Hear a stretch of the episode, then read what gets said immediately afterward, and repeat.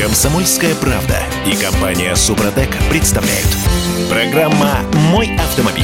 Безопасность – это навязанный Западом стереотип. Кто сказал? А это все так говорят. Вот те самые люди, которые э, говорят, что тормоза придумали трусы, сейчас говорят, что безопасность – это... э, это стереотип, навязанный Западом. Ах, вон оно в чем дело. Потому что наше все, Лада Веста, э, без подушек безопасности поступила к дилерам э, по цене миллион четыреста шестьдесят тысяч рублей. Зато экономим. А можно, в конце концов, подушку из дома взять? Пуховую? Естественно. От чего тебе? Это Она ж мягенькая. Кирилл Манжула, инноватор. Э, Я надеюсь, что нас не слышит сейчас э, в Тольятти. Они ведь все предложат. А в мануале. Я Дмитрий Делинский. Олег Осипов у нас на связи. Олег, доброе утро. Доброе утро, Олег. Доброе утро, привет всем. Пробуксовка дня. Так, а, на всякий случай, в середине декабря, по-моему, на- в Тольятти закончились подушки безопасности. Ну Вот. И для того, чтобы конвейер не простаивал, для того, чтобы не создавать скопление некомплекта на территории завода, АвтоВАЗ принял решение продавать Весту без подушек. Зато у вас есть кнопка «Эра ГЛОНАСС СОС». Если что, она сработает. Вы можете успокоиться этим и покупать совершенно спокойно. Мне кажется, нужно вообще И ничего. наказывать, э, но если не уголовно, то точно административно подобные вещи. Вот если производитель какой-то вот делает такое, да, вот если он выпускает на рынок автомобиль без подушек безопасности, АБС, э, чего еще, э, гидроусилителя руля, все, его нужно наказывать. Год назад наше государство Не знаю, разрешило послушайте. автопроизводителям э, Да, я антикризисные некомплектные машины Да. выпускать на рынок, на дороге Да. общего пользования. Да, это не значит, что мы э, не должны думать о жизни наших людей. У нас в стране проблема с демографией. А Народ э, тем временем интересуется, а можно за свои деньги купить подушку безопасности? э, На Алиэкспресс. 80, там, я не знаю, 100 тысяч рублей. И э, поставить ее в, в рулевое колесо. Боюсь, что нет. Ну Вот. Нет, почему же нельзя? Слушайте, на самом деле, да, у нас техрегламенты прописаны подушки или нет? Я не помню. В техрегламенте допускаются э, без подушек машины Да, нет? допускаются, конечно. Ну и все, а что, какие вопросы?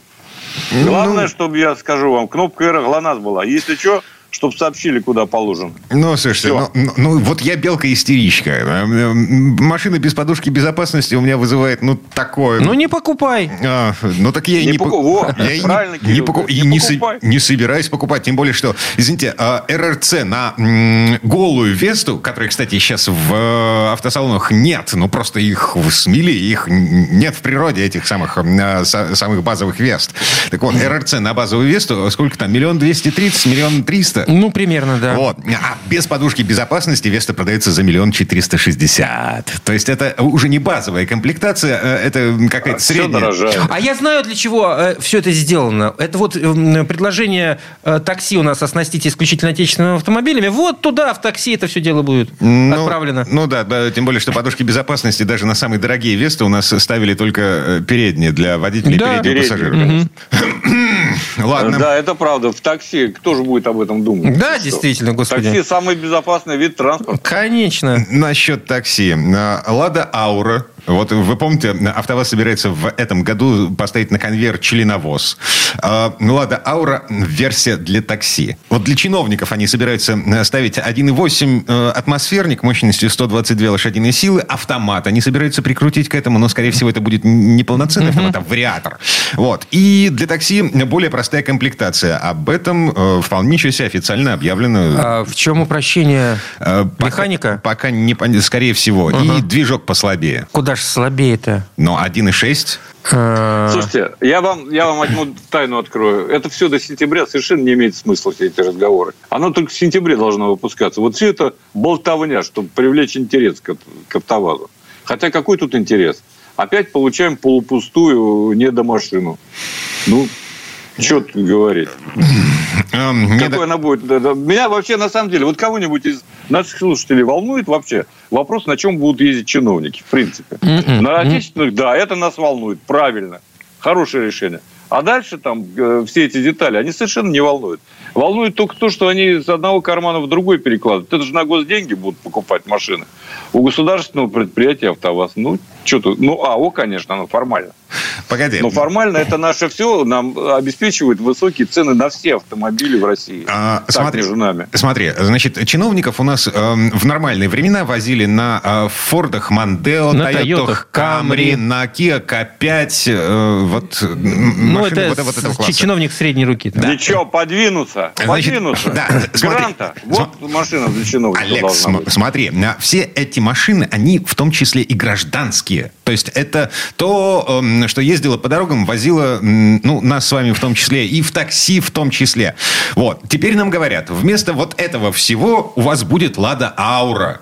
Так. И я очень хочу, чтобы это была безопасная и комфортная машина. Но что-то мне подсказывает, что Как ты назвал там безопасность? Это навязанное нам с Западом э, ш- Стереотип, да. Да, ты, Дима, давай, освобождайся. Стереотип, конечно. Освобождайся от этих стереотипов.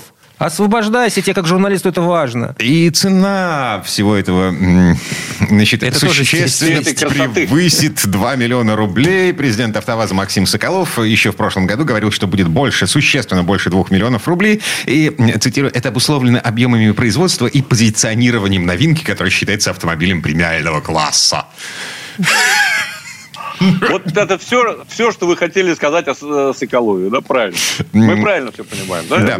Нет, погоди. Мы это все предполагаем. Мысль потому что правильно. Пока мы не видели эту машину в железе. Вот. Нам ее показали там на ПМЭФе, по-моему. Да? На картинке, да. Вот. Кому-то, не нам показали, Не, не, не, кому-то почему? показали. Ее реальную выкатили, мне кажется. Да, ее реально. Было- Не-не, она была реальная, Дим. В ней даже сидела Валентина Ивановна. Матвиенко. Вот. Но мы на ней... не- Нет.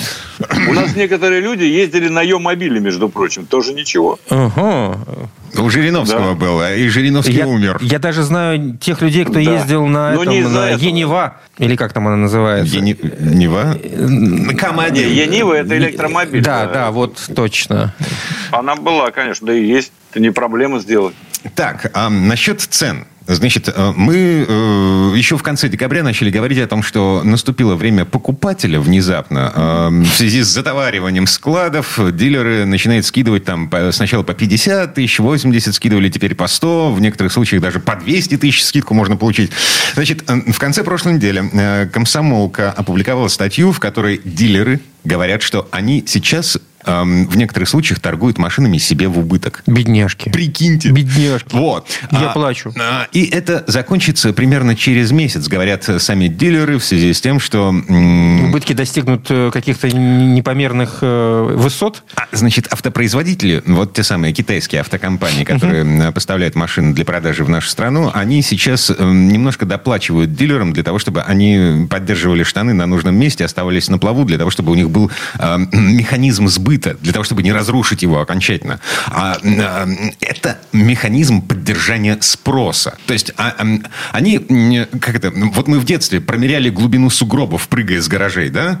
Вот. Как головой. Они промеряют глубину сугробов в нашей стране вот таким способом. Сейчас они скидывают э, 100-150 тысяч рублей. И смотрят реакцию. Есть реакция или недостаточная реакция? Скидывают еще. Смотрят, реакция есть или она недостаточная. Вот насчет скидывают еще, это на самом деле вопрос. Потому что если сейчас люди будут покупать машины вот с этой скидкой и с космическим совершенно процентом по кредитам... покупать. Олег. Ну, так я слушаю, я, так сказать, пытаюсь вставить свое, свои пять копеек. И сказать, что весь смысл этой публикации заключается в том, что, ребята, э, торопитесь в салоны, месяц э, будут скидки. Дальше нет. За это надо платить обычно за такую рекламу. Я больше не вижу смысла в этом. Ну, как Вот. вариант. Будут, будут скидки до тех пор, слушайте, пока не распродадут весь сток. И нечего тут придумывать. Если за месяц распродадут, что маловероятно, через месяц кончатся скидки, я думаю, что они будут, по крайней мере, до лета. А дальше до, до осени. Так, Потому секундочку. что машин очень много. Олег, ты э, сказал по поводу стока. Сток подразумевает, что э, человек, ну, продающий некий товар, пытается быстрее избавиться от того, что уже устарело так или иначе, чтобы на его место, на это место завести нечто новое, что будет пользоваться э, тоже большой популярностью. Дело не в устаревании. Дело в том, здесь, что... да, э, здесь получается это не сток. э, Это площади... за Здесь этим- Нет, слушайте, затоваривание, ладно. Сток, не сток, затоваривание э, имеет место быть. 200 тысяч лишних машин. Их надо распродать. 23-го года в основном. Есть и 22-го, кстати. Так что торопитесь, дорогие друзья, за месяц. Нет в этом ничего плохого, в этом призыве, на самом деле. Это хорошо. Покупать надо. Это все, значит, как-то функционирует. Это замечательно. Но то, что за месяц распродадут, я в это не очень верю, честно скажу. Ладно. И можно спокойно совершенно подкопить. А покупать, скажем, вот сейчас, в январе, оттянуть до марта. Ничего страшного не случится, уверяю вас. Давайте попробуем забиться. Вот. Я По поводу того, что будет или не будет? Да, Давайте. Я, я ставлю на то, что в марте Давайте. скидки закончатся. В марте? Да. То есть еще февраль впереди? Угу. Окей. А я ставлю на то, что они закончатся в апреле. Угу. Ладно. А, вот я не, а я ни на что ставлю, не ставлю, мне ставить нечего. Ты свидетель. Да. Вот. В случае чего нам придется тебя убить. Хорошо, ладно. Доигрался я. В случае чего мы, мы с тебя требуем, Кирилл. А, а, слушайте, под занавес этой четверти часа я не могу пройти. Мне очень нравится эта шутка, которую прислал нам Григорий в Телеграме. Лада Калина с тюнингом называется Лада Облепиха. Да-да-да. Скоро, Отлично. Скоро мы все будем Отлично. на Облепихе ездить. Погоди, Калину же сняли с этого самого. Все равно будет Облепиха. Ой-ё. А, да, самая распространенная машина в нашей стране это э, семерка, снятая с конвейера в 2012 году. Занавес. Вот на этом месте э, с Олегом Мосиповым попрощаемся. Олег, спасибо. Спасибо, Олег. Хорошего дня. Спасибо. Всем удачи на дорогах. Пока. А мы вернемся буквально через пару минут. В следующей четверти часа к нам присоединится Юрий Сидоренко, автомеханик, ведущий программы «Утилизатор» на телеканале ЧЕ. И поговорим о том, что брать с собой в дальнюю дорогу. Комсомольская правда и компания «Супротек» представляют. Программа «Мой автомобиль». А в этой четверти часа давайте полезем в багажник. Покопаемся в этом барахлишке. Что там у нас э, валяется? Да, и цель вот этого копания, такое самокопание, что там в нашем багажнике. Значит, э, мы готовимся к зимним путешествиям, хотя... Ты готовишься к зимним путешествиям? Ну, я собираюсь еще немножко поездить, mm. покататься. Вот, собираем машину на дальняк и смотрим, что не хватает в этом самом багажнике. Я Дмитрий Делинский. Я Кирилл Манжула. А, Юрий Сидоренко, автомеханик, ведущий программу «Утилизатор» на телеканале Чей. Юр, доброе утро. Привет, Юр. Доброе утро. Автомастер. Значит так, а с некоторых пор у меня в багажнике, во-первых, крокодилы, во-вторых, как эта штука называется? Короче говоря, я выкинул китайский я не понимаю, шнурок, шнурок вот этот, который продается в магазинах. Я его выкинул к чертовой матери. Ты имеешь в виду трос, что ли? У меня там сейчас брезентовая фиговина с шириной, наверное, сантиметров 8. Это что, ты про трос говоришь? Да. А у тебя был шнурок? У меня был шнурок. О, господи, боже мой. Я вообще не видел никогда троса в виде шнурка. Всегда покупал вот эту самую, как ты назвал это, брезентовую фиговиной. Оранжевая штука. Оранжевая штука. Шириной, на, да. Ну, я не знаю, сантиметра 4. Именно так. Вот. Но эта штука не помогает, когда тебе нужно дергать машину, застрявшую в кювете. А есть специальный эм, трос, с, который с растяжением. У него есть допустимое растяжение, там какие-то специальные тросы для таких вот mm. случаев. Короче, я порвал это, такую. Это называется динамическая стропа. Она специально подбирается. Во, во, да. Вот, это вот Умное то, о чем слово. мы, кстати, говорили в одном из эфиров по поводу подарка. Это как раз вот собрать вот этот коробочку с хорошим буксировочным тросом, с динамической стропой, с шаклами специальными. И все это в специальной сумочке лежит. Обалденная штука. И когда это качественно, ты понимаешь, что ты можешь вытащить любую машину. Да, еще у меня компрессор и лопата в багажнике. Ну, из всего перечисленного, э, чисто зимняя, наверное, только лопата. Хотя, наверное, по бездорожью, по, по, если по катушке какие-то летом, то и там лопата пригодится, если мы говорим о штыковой. А, слушайте, ну, в принципе, уже хорошо у вас. Уже есть какой-то набор того, с чем можно ездить по городу. Вот я считаю. Набор выживальщика городского выживальщика. Вот решили вы поехать, э, ну, не знаю, из Москвы в Казань, к примеру. Сейчас по новой трассе обалденно ехать, классно, за 5 часов можно добраться. А может не добраться, потому что дорогу заметет и машина встанет. Так вот, давайте начнем с того, что вот быстренько сейчас перечислим то, что всегда должно быть. Это вот э, домкрат, баллонный ключ, противооткат, секретка. Обязательно исправное запасное колесо, ну или докатка, или что там у вас э, есть. Комплект для ремонта бескамерных бескамерных шин. Но если у вас шина, конечно, бескамерная, нужно, чтобы он у вас всегда был. Минимальный набор инструментов. Отвертки, ключи рожково-накидные, трещотки, молотки. Трещотки, причем двух видов. Ну, такой вот. Небольшой, но хороший. Естественно, провода для прикуривания, огнетушитель, знак аварийной остановки. Ну, вот, в принципе, вот то, что в машине должно аптечка, быть всегда. Аптечка. Аптечка всегда должна. Это я отдельно хотел сказать, потому что угу. когда ты едешь на дальнюю дорогу, обязательно в аптечке должны быть, помимо общей вот аптечки, должны лежать лекарства, которые нужны именно именно вам. Потому что, не дай бог, что-то произойдет, нужно будет принять таблетку, а там аптеки нет на трассе. Бегать некуда, там только снег и все. Дальше, э, что еще хочу сказать? Э, вот то, что я рекомендую всем брать с собой, это пускач. Сейчас э, пускачи есть хорошие. С функцией Powerbank, потому что можно от него заряжать и телефоны, ну и компьютер даже запитать. Но если вы встали на трассе, то лучше стараться экономить электричество, чтобы можно было потом позвонить, чтобы у вас один телефон был точно, однозначно всегда вот с полной зарядкой до последнего. Э, И очень классная вещь, не очень классная, а правильная вещь, то, что надо с собой иметь запас технических жидкостей. То есть у вас должно в машине стоять маслица, то, которое вы заливали в мотор, ну хотя бы литр, потом антифриз, хотя бы литр, ну и э, тормозуха, гур, все это должно по чуть-чуть стоять у вас. Стоит, э, еды не просит. И не замерзайка минус 20, которая замерзла, и поэтому ее приходится выковыривать из канистры Ну, буквально так отверткой. надо покупать проверенную незамерзайку. Ты же прекрасно знаешь, что на заборе много чего пишут. Изопропиловый спирт. Вот прям в камень. И изопла- изопропиловый спирт в принципе не держит температуру ниже минус 20. Незамерзайка, которая разрешена для продажи, она ниже не продержится. Там нужен запрещенный этот... э, Метиловый. Метиловый. Или водка. э, Или водка, да. Вот Ну- метиловый или водка держат температуру ниже 20 градусов. Это Нормально, самогончику добавляешь очень хорошо прям. Она факт. работает Ну, и у шикарно. кого что из горючего есть поблизости? Я, я- я самогоном разбавляю, у меня все хорошо Там получается. главное и потом приятно э, пахнет. э, дорожному полицейскому объясните, почему в салоне такой запах. А, ми- а меня тормознули один раз, я просто достал незамерзайку, говорю, на, понюхай. Он говорит, А, а, понятно. понятно. Я говорю, ну так я ж э, нормально, прохладно, все хорошо. Так, и обязательно с собой вы должны взять канистру с бензином. Не пустая, а полная. Не для того, чтобы сбегать на заправку, а для того, чтобы долить бензин, если он у вас кончится. Дальше обязательно с собой в зимнюю дорогу, ребят. Ну, то есть вот прям обязательно надо брать. Это еда и вода. Я с собой вожу всегда солдатский сухпай, которого хватает на одного человека почти на полтора дня. Потом проходит срок годности, я их съедаю вместе там с детьми, с женой. Вот. И дальше опять покупаю, потому что там очень удобно, там можно разогреть, там э, можно воду разогреть. Ну, там все, там горелочки есть, то есть все удобно. Это Вот. все в наборе ты имеешь в виду? Да, да, да. коробочка прям такая. Коробка. А. Уже прям покупаешь коробку и все. Она продается в военторгах.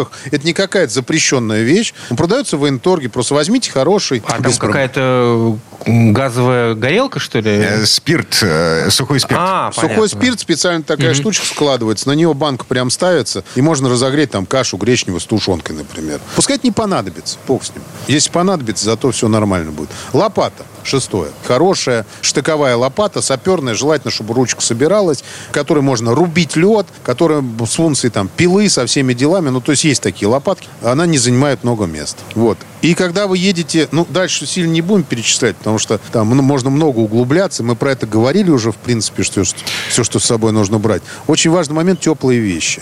Теплые вещи надо брать с собой, потому что, ну, я видел людей, которые выезжают, например, куда-то, или там, знаешь, едут по трассе, а потом они выходят, знаешь, из машины и бегут на заправке в летних ботиночках, в тоненьких брючках такие, тык-тык-тык-тык-тык, бегут в этот, ну, на заправку, там, купили себе кофе, заправили машину, выбежали обратно в снегу, тонут, ну, это нормальная история. Я очень надеюсь, что у них в багажнике лежат теплые вещи. То есть там ботинки теплые, носки, подштанники, какие-нибудь шапки, рукавицы, потому что, не дай бог что, встанете, ребят, вот в таких ботиночках это все, это крах.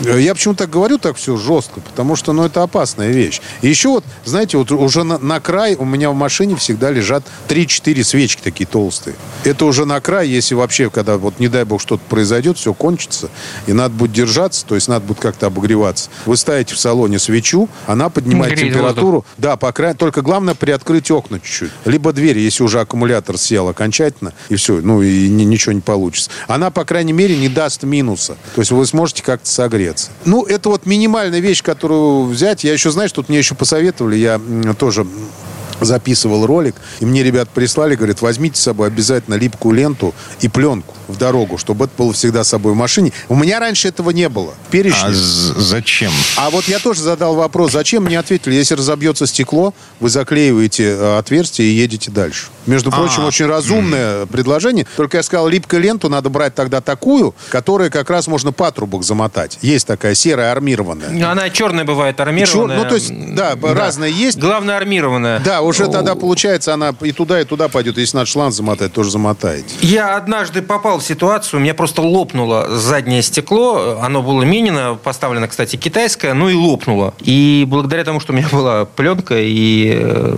липкая лента, я смог э, доехать. Ну, иначе это была, конечно, прохладная дорожка. Ну, я вот просто зама- замотал заднее стекло. М, На всякий случай, э, я еще видел советы, ни, ни разу не применял такое. А, Ну, тем не менее, я буксовал, я заезжал в такие места э, на своей пузатерке, откуда меня потом выталкивали, выдергивали. А, Мешок э, с мелким гравием, вот, чтобы подсыпать под колеса. Да. Слушайте, мы перечислили такое количество всевозможных э, гаджетов и необходимых в дороге, что ни один багажник просто все это дело не вынесет. А если еще скарб какой-то, если, ну, в случае, если вы едете на несколько дней от дома, да, ну, смотри, еще и песок с собой тащить. Ну, а как? Согласись.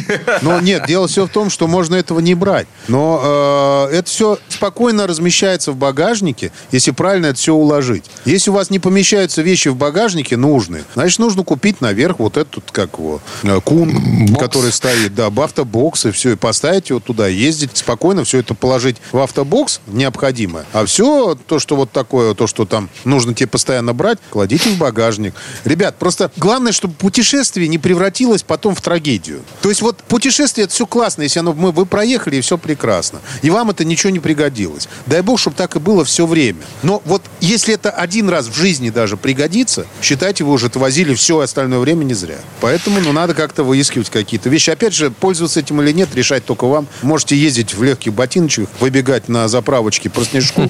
И как хотите там, то есть в легкой курточке, в пиджачке. Все красиво, все прекрасно. Но мы валим по зимней трассе, пытаемся доехать до Питера, например. Ну, нормально, что.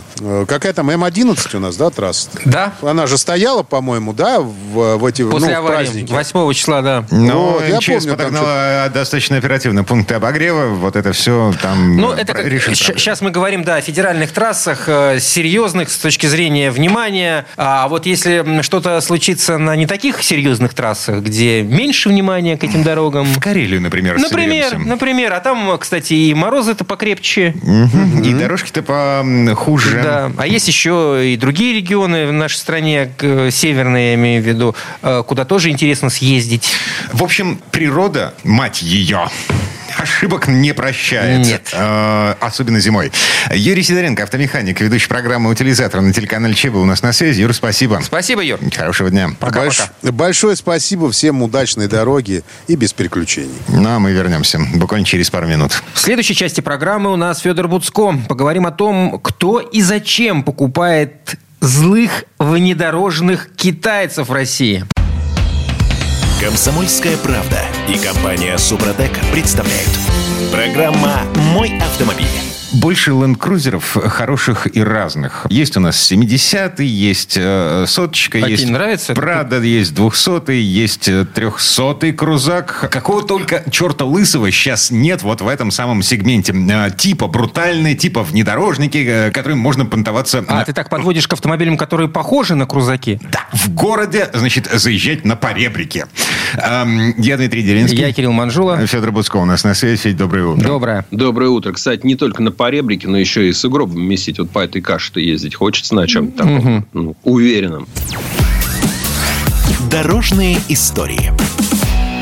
Так, давайте обсудим разницу в уверенности, которую дают, допустим, 300-й танк, 500-й танк. Что у нас есть еще на рынке вот в этом На рынке сегменте? пока ничего, ждем 700-й. Ну, там постоянно поступление, то есть, если говорить про танк, э, который Great Wall, да, э, то, собственно говоря, во-первых, у нас только что вышла э, такая версия более гуманная, так сказать, которая поменьше топлива ест и полегче в городе себя чувствует, быстрее разгоняется за счет гибридной системы, да, то есть, там мотор уже не шестицилиндровый, а четырех, двухлитровый, м, почти 250 лошадиных сил, плюс, соответственно, с электромотором получается под 300 сил. Совсем недавно показали в Шанхае, э, собственно, еще один танк, э, который называется 400, и который тоже такой, ну, типа рамный внедорожник с цельным задним мостом, который значительно крупнее, чем, например, танк 300. Ну, то есть, большая машина, такая почти пятиметровая, с грубой внешностью, с угловатыми бамперами, с вот этими расширителями арок. Ну, то есть, такая прям, вот смотришь, внедорожник. Ой, слушай, погоди Джипа секундочку. взял. Ее уже купили, привезли из Китая какой-то человек... Э, Любитель, видимо. Да, уже привез такую машину в Россию. Значит, по Москве одна такая штука бегает. Я уже видел где-то в интернете. Потому что хочется, да, потому что сейчас, вот когда ты с утра встаешь и понимаешь, что к тем 30 сантиметрам снега, которые выпали за ночь, еще дворники добавили, значит, своей этой самой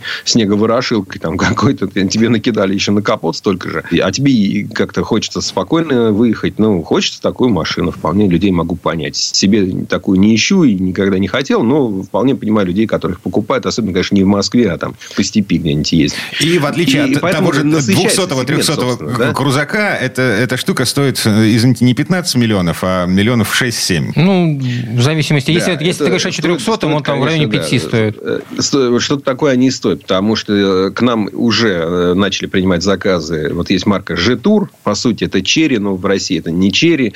А есть там такие, ну, типа семейные кроссоверы, а, а вот они, у них еще Т-серия, Т2, вот модель такая тоже вот брутальная, большая, там, длинная. И это тоже еще не все, потому что вот Чинган нам что-то обещает, Шенлан модель называется, тоже уже э, вот, ну, то есть очень много моделей, которые метят либо в, условно говоря, Toyota Land Cruiser в большой, либо Land Cruiser Prado. Ну, вот в, в эту нишу, да, не, не То сами, есть конечно, это, это все рамы, это все полный привод, и это все, э, значит, блокировки э, все по, да. по кругу, какие Там только возможны. Полный привод, э, полный привод обычно подключаемый, непостоянный. Блокировки, да, но уже все это электронное. У всех есть теперь какая-нибудь шайба-крутилочка, которая тебе позволяет один из многочисленных режимов выбрать. Это вам для снега, это для песка. То есть машин этих становится все больше, потому что они дорогие, да, потому что там можно продавать больше всего там на рынке лад, но на ладах ты там заработаешь э, очень немного денег. Ну, там, скажем, 30% если э, авторынка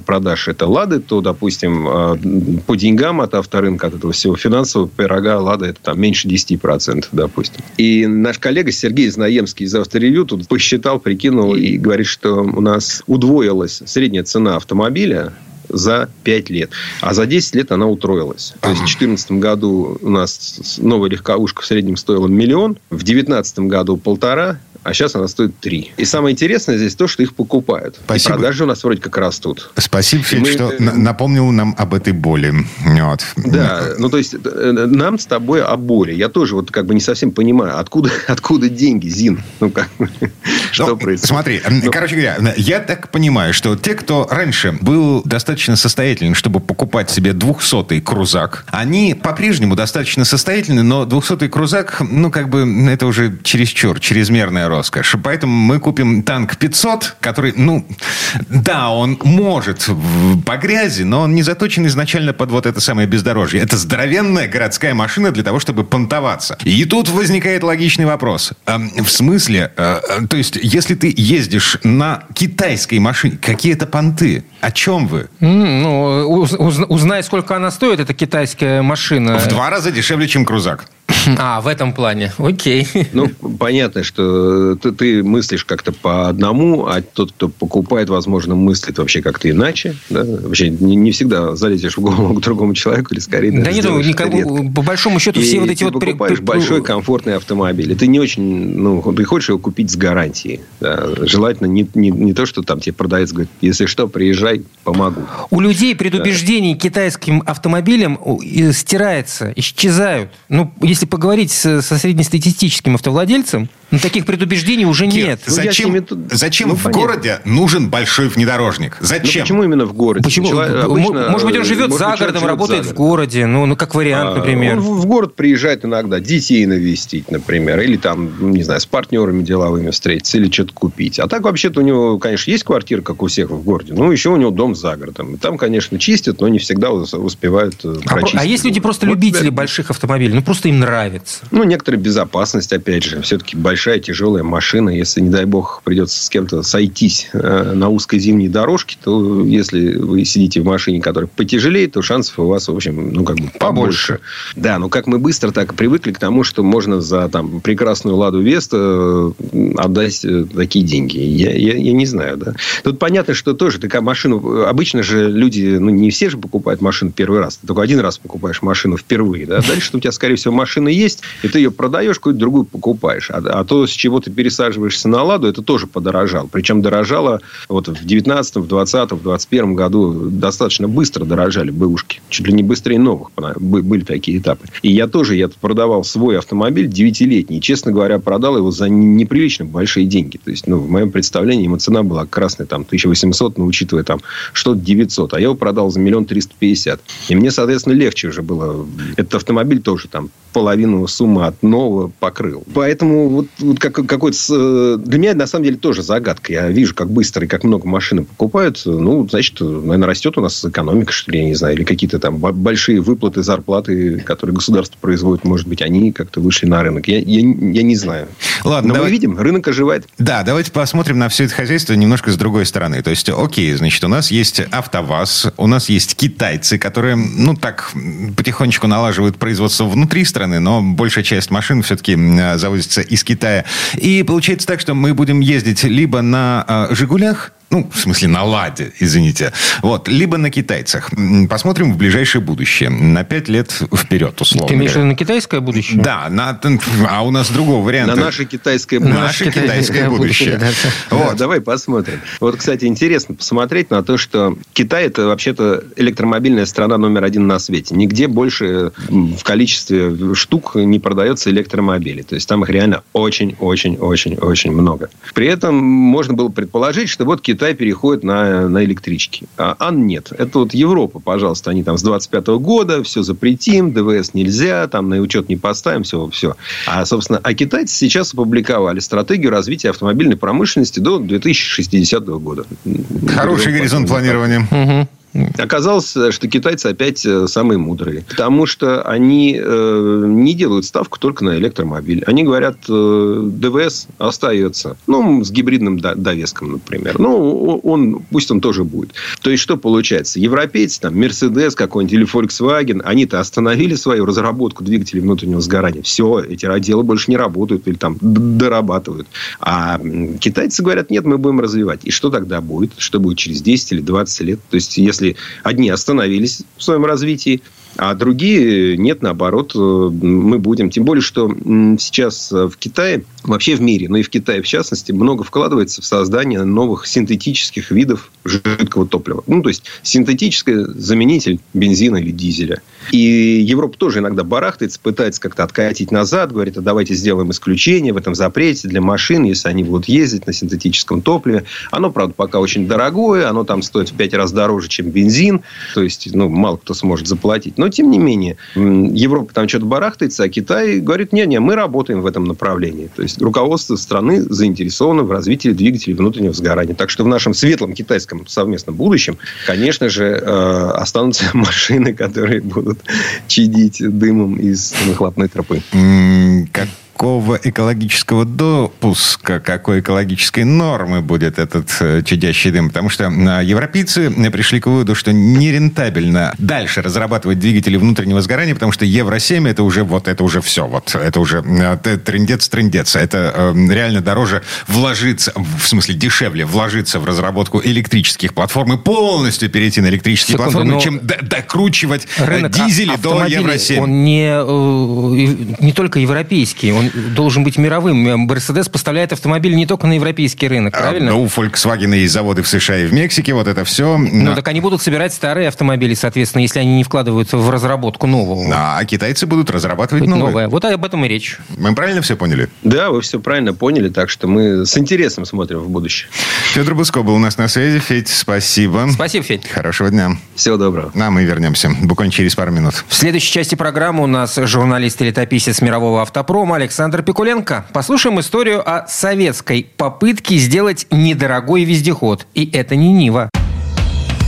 Комсомольская правда и компания Супротек представляют. Программа «Мой автомобиль». А это мы вернулись в студию радио «Комсомольская правда». Я Дмитрий Делинский. Я Кирилл Манжула. И в этой четверти часа у нас традиционная история от Александра Пикуленко. Ну, как нам всем известно, решение об организации автомобильного производства на Ижевском машиностроительном заводе было принято высшими чинами Министерства оборонной промышленности в 1965 году. Здесь Здесь решили собирать автомобили «Москвич». Но, несмотря на то, что в Ижевске приземлили фактически чужую машину, но уже в первый год существования завода в его составе было организовано собственное конструкторское бюро. И этот коллектив не планировал заниматься только текущим конструкторским сопровождением 408-го «Москвича». Амбиции молодых инженеров, конструкторов подталкивали коллектив к созданию собственных оригинальных конструкций. И в 1966 году на Ижмаше разработали «Универсал» ИЖ-2125 комби, который вскоре встал на конвейер. А затем ижевчане замахнулись на создание полноприводного внедорожника. Для помощи в проработке компоновки и конструкции кузова был привлечен институт НАМИ. И вот что у них получилось, слово Сан Санычу. Предыстория. Начало 70-х годов – эпоха бурного развития советского автомобилестроения. С конвейера Волжского автозавода все в больших количествах сходят «Жигули». Столичный автозавод имени Ленинского комсомола получил новые цеха с современным оборудованием и мечтал начать выпуск новой модели «Москвича». В Ижевске по конверсии начали сборку пока еще не устаревших «Москвич-412». А еще полным ходом шло строительство КАМАЗа – Тогда-то и появились планы разработать полноприводные автомобили, как тогда говорили, малого класса, рассчитанного на жителей сельской местности. Так что машина нужна была, хоть и проходимая, но простая и ремонтно-пригодная. О цене никто не говорил. Ее все равно устанавливало государство. Поучаствовать в социалистическом соревновании вызвались трое. АЗЛК. Здесь достали из запасников и подвергли модернизации рамный внедорожник. Волжский автозавод занялся полноприводной машиной с несущим кузовом. То, что получилось, потом назовут Нивой. Ну а Ижевский автозавод, тоже пожелавший выпускать внедорожник, своих, как бы сейчас сказали, компетенций не имел. Ведь Ижевск, как мы знаем, город оружейников, а не автомобилестроителей. Тем более, что отделу главного конструктора в том далеком 70-м исполнилось всего три года. И тогда решили обратиться туда, где, по их мнению, сидели самые лучшие автомобильные головы советской страны. То есть в Московский научно-исследовательский автомоторный институт. Конструкторы НАМИ радостно согласились.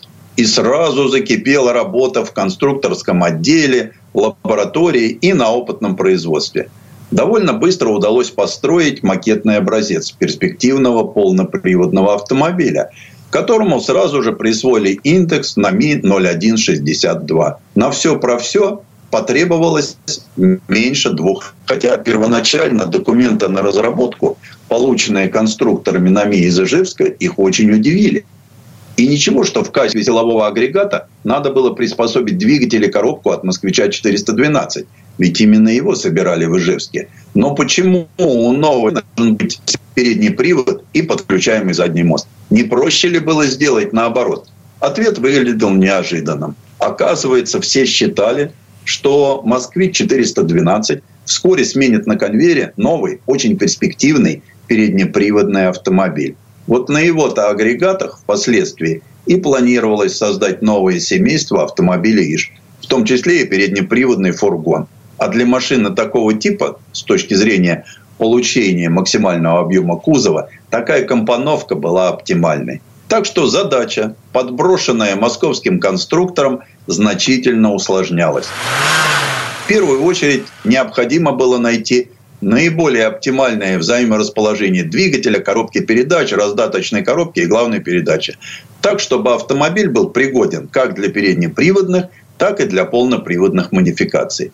В расчет принималась и степень унификации вновь сконструированных узлов с находящимися в производстве. Компоновочные расчеты по поперечной установке мотора показали, что она позволяет получить максимальный по длине и объему пассажирский салон. Но при этом габариты по ширине неизбежно выходят за рамки, предписанные техзаданием. Надо сказать, что при этом конструкторам НАМИ удалось на целых 70 миллиметров сократить длину внедорожника. Кроме того, при поперечном расположении мотора УМЗ-412 его высота заставляла делать линию капота выше, а это меняло обзорность, да и дизайн опытного на Ми-0162 не в лучшую сторону. При поперечном расположении силового агрегата возникала необходимость в специальном радиаторе большой производительности, да еще и оснащенном электровентилятором. А эту диковинку советская автопромышленность только-только начала осваивать. Все дело было в том, что использование скоростного напора в моторном отсеке было неэффективно, так как радиатор перекрывал двигатель. В итоге конструкторы вернулись к привычной компоновке с продольным расположением силового агрегата. Но, как потом оказалось, и здесь все было не так просто. Для того, чтобы максимально сократить размер моторного отсека, главную передачу приткнули под четвертым цилиндром. А крутящий момент передавали на трехвальную коробку передач, собранную в новом картере – но со стандартными валами, шестернями и синхронизаторами. А что поделаешь, унификация. Конструкция получилась, прямо скажем, сложная. Ось коленвала, ось блока шестерен и ось вала синхронизаторов расположились одна под другой, то есть в вертикальной проекции. Причем конец вала шестерен был длинным и входил в пристыкованную к коробке раздатку. В отличие от поперечной схемы, когда моторы трансмиссии имеют общие картеры с единым масляным объемом, в случае с продольной схемой масляные картеры мотора, коробки и главной передачи остаются раздельными. Раздаточная коробка на Ми-0162, отвечающая за распределение потока мощности на передние и задние колеса, позволяла подключать пониженную передачу только при включенном полном приводе. А задний мост жестко подключался к трансмиссии перемещением соответствующей муфты. А поскольку Ижевский завод планировал выпуск переднеприводного автомобиля, то такой вариант вместо раздатки получил зубчатый редуктор, который монтировали в отдельном корпусе. Сегодня, глядя на пожелтевшие чертежи, понимаешь, как мешала конструкторам высота мотора – Хотя он и так имел приличный наклон блока цилиндров. А работая над новым вездеходом, его наклонили до 45 градусов и сконструировали новый оригинальный впускной коллектор под горизонтальный карбюратор. Зато внешний вид на Ми-0162 отличала простота линий, легкая непропорциональность и отсутствие каких-либо декоративных элементов. Не считай же таким огромный капот. Деталь, которая при первом же взгляде привела в ужас заводских технологов. Уж очень сложен он был в штамповке. Да и подогнать зазоры было непросто. Но что делать? Дизайнеры тоже были скованы жесткими рамками тех задания, в котором упор делался на ремонтно-пригодность кузовных деталей, незабрызгиваемость при движении по проселку и, как оговаривалось особо, долголетие выбранных стилевых решений. Кузов сделали несущим трехдверным. Запаску убрали под пол багажника, а задние сиденья стали не только складывающиеся, но и съемные. При этом объем грузового отсека доходил до двух кубометров. Фара для макета позаимствовали у москвича 412. Двухцветные задние фонари от ЗАЗ-966. Наружными и внутренними ручками боковых дверей с макетом поделился ВАЗ-2101. В остальном же ставку по салону сделали на максимальную унификацию с серийными ижевскими москвичами, от которых взяли рулевую колонку вместе с замком зажигания, комбинацию приборов, переключатели, водительское сиденье, а переднее пассажирское на макет не установили вовсе. Необычной была и ходовая часть экспериментального дорожника. Для повышения проходимости и плавности хода на бездорожье конструкторы предложили оригинальные независимые подвески спереди и сзади. Впереди поставили сильно переработанный вариант классического Макферсона, а сзади остановились на поперечных рычагах и торсионах. В чем же было отличие передней подвески на Ми-0162 от типичного Макферсона? Здесь амортизатор был самостоятельным элементом, смонтированным внутри направляющего устройства телескопического типа. Этим обеспечивали его легкий монтаж и демонтаж без разборки подвески. Сильно развитые шаровые опоры позволяли получить очень низкие удельные нагрузки. И, как показали испытания, они выдерживали пробеги до 100 тысяч километров. Нижние рычаги сделали коваными, а задняя подвеска удивляла знатоков ярусным расположением торсиона. А вот рули тормоза взяли без всяких переделок от серийного москвича. И вот через два года такой активной конструкторской работы макетный образец внедорожника был передан инженерам Ижевского автозавода. Шел 1971 год. И сторонникам полноприводных легковых автомобилей приходилось в жарких спорах доказывать их необходимость для наших пространств и неухоженных дорог. Но ижевчане проиграли. Несмотря на то, что был готов концептуальный вездеход, тенденция развития машин Ижевского завода была коренным образом пересмотрена. Их автомобили будущего так и остались заднеприводными, и поэтому судьба довольно интересной технически и не менее убогой внешней машины была предрешена. Она так и осталась поисковой конструкцией, макетным образцом, созданным в единственном экземпляре. Предыстория. Сан Саныч, спасибо. Это был Александр Пикуленко, летописец мировой автомобильной индустрии. И у нас на этом все на сегодня. Кирилл Манжула. Дмитрий Делинский, радио «Комсомольская правда». Берегите себя. Программа «Мой автомобиль».